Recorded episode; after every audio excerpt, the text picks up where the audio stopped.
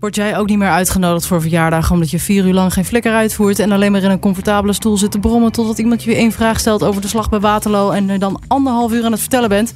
Dan komt er begin 2025 een vacature voor je vrij. Hier hoor je waar. Welkom bij TV Talk.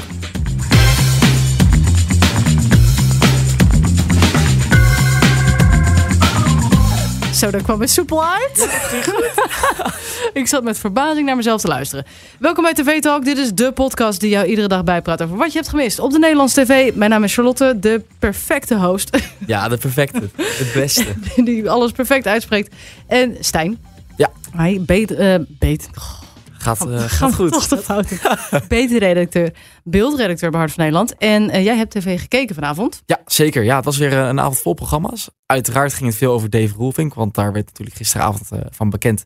dat hij al inmiddels alweer drie weken in een afkliniek zit. Ja. In Zuid-Afrika, na zijn tweede terugval.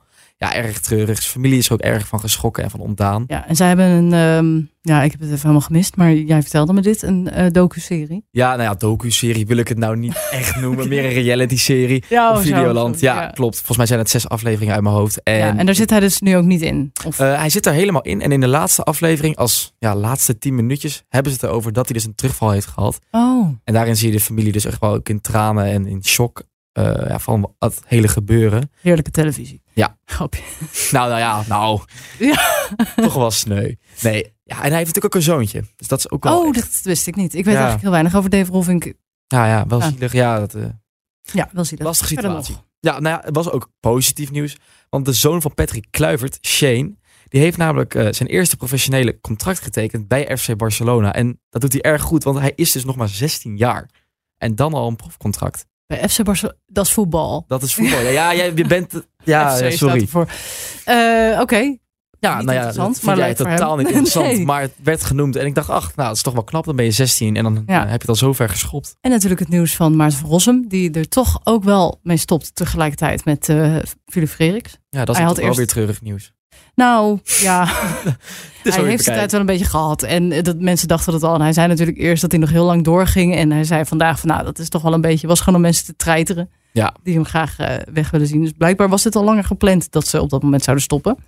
Ehm, en wie zijn opvolger wordt, dat weten we dus nog niet. Dus vandaar eh, dat, nou ja, ik zou Indeed even in de gaten houden. Precies, Ja. laat het afwachten. Eerst Ja, over voetbal gesproken. Ja, want het gaat natuurlijk over de uit de hand gelopen wedstrijd gisteren tussen Ajax en Feyenoord, voor wie het nog niet wist. Want ja, het stond 3-0 voor Feyenoord en in de 55ste minuut werd het eh, allemaal stilgelegd nadat er een vuurbijl, eh, meerdere vuurpijlen op het veld waren geland. Ja, het was drie keer stilgelegd. Eh, nou, dan wordt de wedstrijd gewoon helemaal gestaakt. Die wedstrijd, die, ja, ze moesten nog bepalen wat ze daarmee gingen doen. Woensdag wordt die Ja.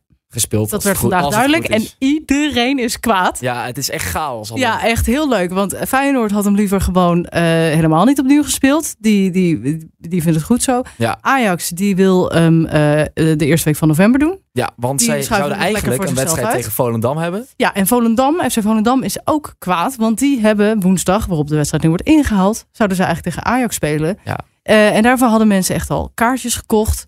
Ehm, maar zij zeggen ook van, ja, dat is lekker. Eh, wij hadden nu, dat was namelijk ook al een inhaalwedstrijd. Zij hadden nu de kans tegen Ajax. Om eventjes punten te scoren. Ja, het zo slecht en ehm, Ajax komt er eigenlijk goed vanaf. En op, online las ik in ieder geval, want ik heb hier vandaag ook een beetje in ingelezen... dat supporters vooral zoiets hadden van... eh, Ajax moet echt even hun kop dicht houden. Die hebben niet zoveel te willen. Nee, want dus- zij zijn hier ook heel pissig over. ja. Maar goed, daar gaat volgens mij jouw fragment totaal niet over. Dat Daar was gewoon staat er helemaal los van, maar goed, ja. extra informatie, leuk. Ja, eh, nee, want uiteindelijk liep het dus ook buiten het stadion helemaal uit de hand. Eh, en daar werd de hoofdingang van de arena natuurlijk helemaal vernield. ja, ik denk dat je de beelden wel gezien hebt. En Ja, niet, ja, die gingen helemaal viral. even op.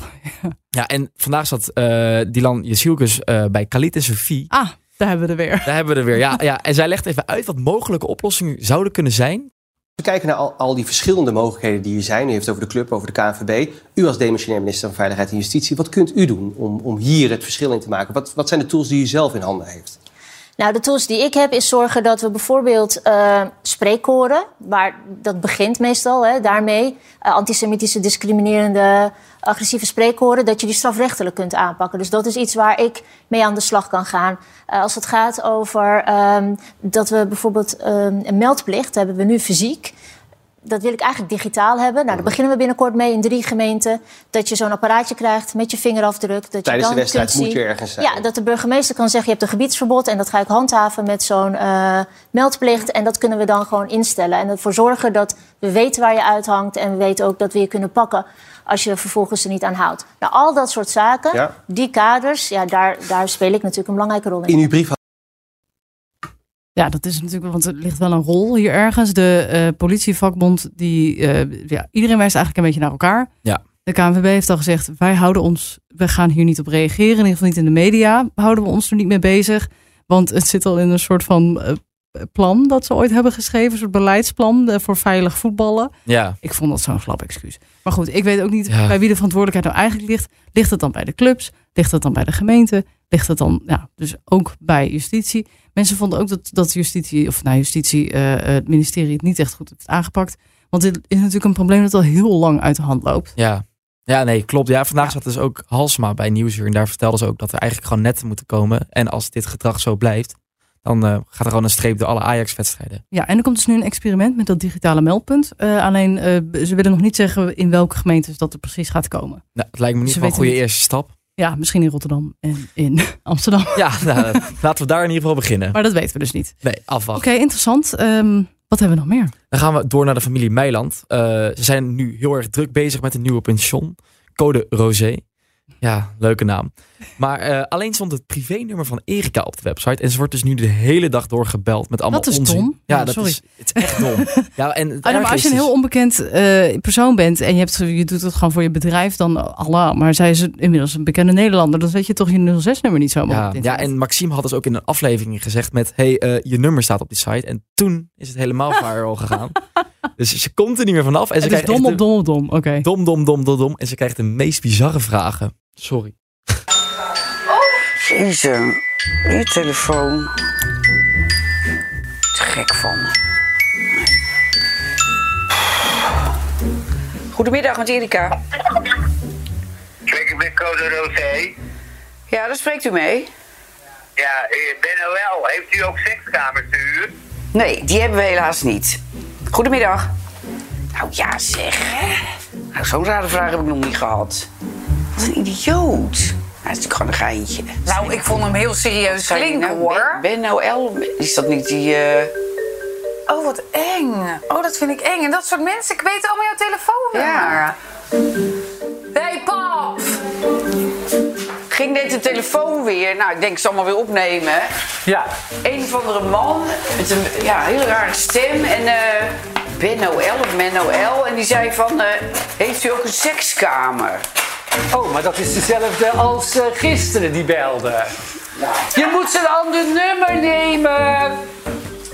Ik heb het gezegd. je wordt de Nee, ik wil dag- geen ander nummer, want dit nummer... Dan moet je mij niet lastigvallen met Menno en ja, ik Benno. vertel, vertel het alleen even, het is toch belachelijk? Ja, maar dat is Ik toch zeg, belachelijk? nou, nee hoor, die hebben we niet, helaas. Ik zei ook nog helaas, dom natuurlijk. En eh, ik zeg, goedemiddag, ik heb het zo opgegooid. Ja, nou ja, ik vind het belachelijk. Ja, maar ik wil geen ander nummer, want ik heb ook bij allerlei DigiD en e-herkenning... dat Heb ik toch ook? allemaal dit nummer. Ja, maar dat heb jij allemaal niet. Oh, heb ik Jij hebt een veel simpeler leven. Ik, Ja. ik ga Oh, toch ja. nog een tijdje volhouden, dit gedoe. Nou ja, ik ben blij dat ik een simpel leven heb.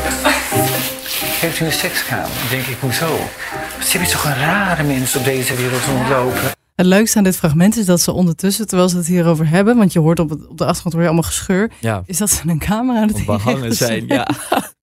Met panterprint behang. Ja, dat klinkt En toch ik vrij heb- kinky. Zelden zo'n sekskamerachtige kamer gezien als die kamer. Ja, dat is echt bizar. Ja, en dat hoeft natuurlijk niet, maar ik vind het wel een hele aparte bekleding. Ja, Dat is gewoon een beetje ironisch.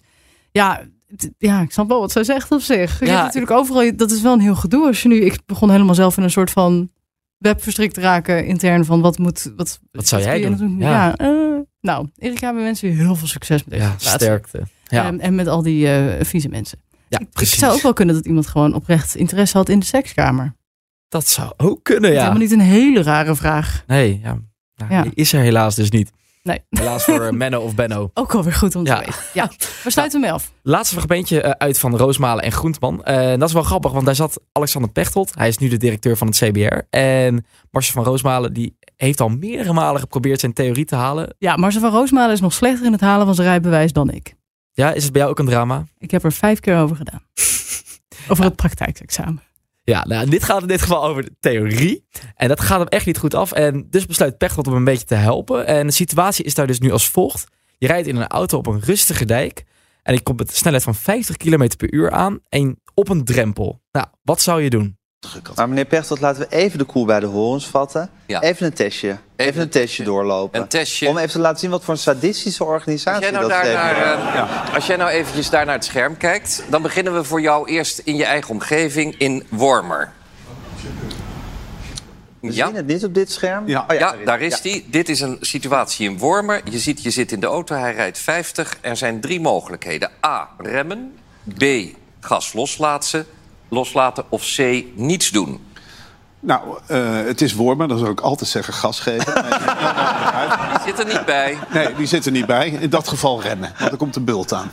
Dus, Ja, altijd remmen. Nee, Remmen, er komt een bult aan. Anders vlieg je omhoog. Als je 50 over... eh, Dan stijg je op. ja, Kijk nou even naar de situatie. Welk Ja. staat daar? er staat kruispunt. Jongens, we hebben Gevaarlijk. drie kwartier voor de hele Gevaarlijk uitzending. hè? Ja, gevaar, Ja. pas op kruispunt. Je Zo ziet- interpreteer je ik ziet het. bomen waar hè, die treurwillig, waardoor je het niet helemaal ziet. Dus Ja. het is gas loslaten. Ja, ik zie Jongens, het vooral... is weer weg. Ja, het is Ja. weer terug. Gas loslaten. Gas loslaten, want je hebt nog tijd zat, want je rijdt niet zo hard... tot dat kruispunt, totdat het overzichtelijk is. Nee, maar daar komt mijn eerste bezwaar tegen het theorie-examen. Wat is er mis? Er is verder niemand op de weg. Wat is er mis met remmen? Wat is er mis met remmen als je verder niemand last valt? Omdat als er iemand achter je zit die denkt, die Nee, maar ik- gas los. Maar er zit niemand achter me. Er is niemand op weet je Het is warmer. Ik weet het wel. er is daar niemand. Dus ik kijk in de spiegel. Ik zie niemand aankomen. Waarom word ik afgekeurd? Mijn rijschoolleraar zegt ook... je handelt Je hebt prima op de dijk. seconden, Je hebt acht seconden. Ik neem het veilige voor het zekere voor het onzekere. Ik rem. Er, komt, er kan een eend komen. Zullen we gewoon naar- zullen we organisatie. gewoon naar vraag CBR. twee gaan? Vraag Ja, we twee. hebben 0 uit Maar ik 1. vind, ja, maar ik vind, ik vind u er niet sterk uitkomen, meneer Pechtold. Ik vind dat Marcel Ik u moet hard zijn, mijn collega's zijn dat ook, krijg ik morgen gedonder op de zaak. Heel goed. Inzicht. dat is wel Een leuk, goed toch? punt. Ja, ik vind wel dat Marcel een punt heeft inderdaad. Want dit is toch ook... Heb jij een rijbewijs al gehad? Ik heb mijn rijbewijs, ja. Nou, hoe? ja. Sorry. Nee, heb je theorie, heb je dat in één keer gehaald? Ja. Ja. maar wel door middel van een cursus. Dat is niet helemaal... Ja. eh, Die heb ik wel in één keer gehaald. Maar de Kijk. truc met de theorie, dat is namelijk niet eh, logischerwijs die vragen beantwoorden. Dat is gewoon leren, eh, niet per se wat de regels zijn, maar wat de regels van de test zijn. precies. Dus, oh, heb je een, eh, eh, een dier of een, of een kind in beeld? Remmen. Of, of iets van een, een bal of iets? Ligt er ook, is iets op de weg? Remmen. Ja. Ja, dus nou, dat soort dingen. Terwijl als je naar zo'n foto kijkt, is dat per se helemaal niet per se altijd het beste om te doen. En ook met zoiets. Inderdaad, wat is er nou mis met remmen Ja, voor zo'n voor een drempel? ja, wellicht dat er een auto achter je zit, maar ja, Ja, wat hij inderdaad al zei, maar dat, is, dat staat, ja, dat weet je inderdaad niet. nee. Maar boeien. Precies. In principe houdt die auto achter jou genoeg afstand. Als het goed is wel, ja. Ja. Zo werkt het niet. Maar het is heel irritant. Nou, we wensen eh, Marcel alle succes met zijn eh, theorie-examen. Ja, Ehm, en jou ook heel veel succes met je dag. Eh, hopelijk ga je zo goed beslagen ten ijs. Ehm, heb jij nou iets waarvan je zegt, dat moeten ze echt meepakken? Stuur dan een mailtje naar podcast.hart.talpanetwork.com. Ik leer het steeds beter, het e-mailadres. en vergeet je ook niet te abonneren, want dan krijg je een melding iedere keer als er een nieuwe aflevering is. Zoals morgen, dan is er ook weer één. Precies. Ja, tot dan.